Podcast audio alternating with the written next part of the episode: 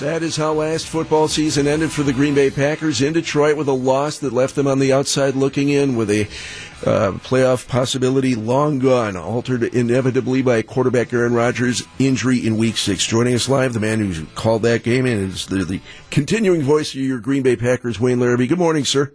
Boy, you bring up uh, such uh, incredible memories. Uh, De- depressing all is the plays you could have picked. yeah, like a rock, yeah. that was that was bad. Uh, Rodgers is back, and I think there are some who think, well, everything's going to be fine. We have Aaron Rodgers back. This team is is going to be perfect. But I think a lot of us maybe forget just how much change there has been. Yes, he is back, but this team has gone through all manner of change in the front office and on the roster. Yeah, they really have a lot of changes coming into this camp. It's part of what makes it so intriguing.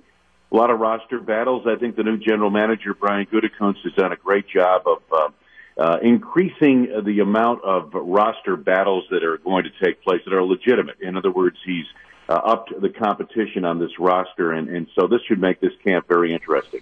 When Packers fans, Wayne, I think think about last season, I get the feeling that they mostly think about the seven and nine record and Aaron Rodgers' injury. But what went right in your opinion last year that should give fans beyond the health of Aaron Rodgers this year some optimism heading into the season?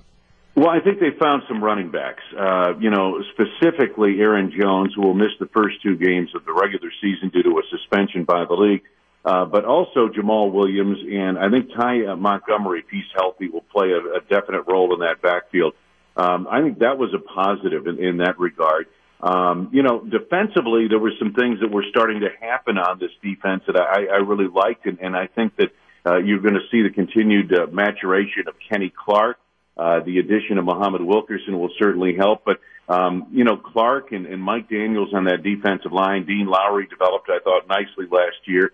Um, looking forward to seeing Kevin King play healthy, and I think he can be a you know a, a number one corner. I don't know if he's going to be a shutdown corner, but he'll be a very good number one corner for the Packers. I think if he's healthy and can continue. Voice of the Packers, Wayne Larrivee, joining us live on WTMJ. On the other side of the ball, yes, Aaron Rodgers is back. Jordy Nelson is gone, though. Who's going to step up at wide receiver? Well, that's that's an interesting question, and you know, um, and Michael Clark's uh, apparent retirement um, kind of threw a monkey wrench into some of the competition at that wide receiver position. But Geronimo Allison's going to get a shot to start opposite uh, Davante Adams, at least at the outset of camp.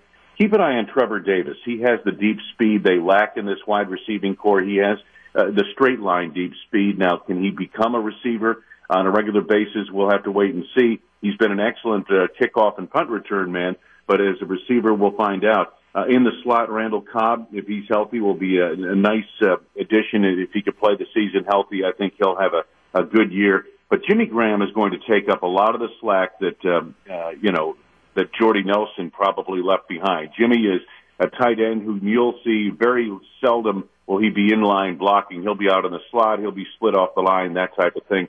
But he's a guy who I think can make a big difference in the middle of the field. We hear his voice. We see football. He is Wayne Larrivee, voice of your Green Bay Packers, joining us live. Let's stay in touch with our training camp as we get all, or at least some of these questions, hopefully answered before the regular season begins. Wayne, thanks for the time.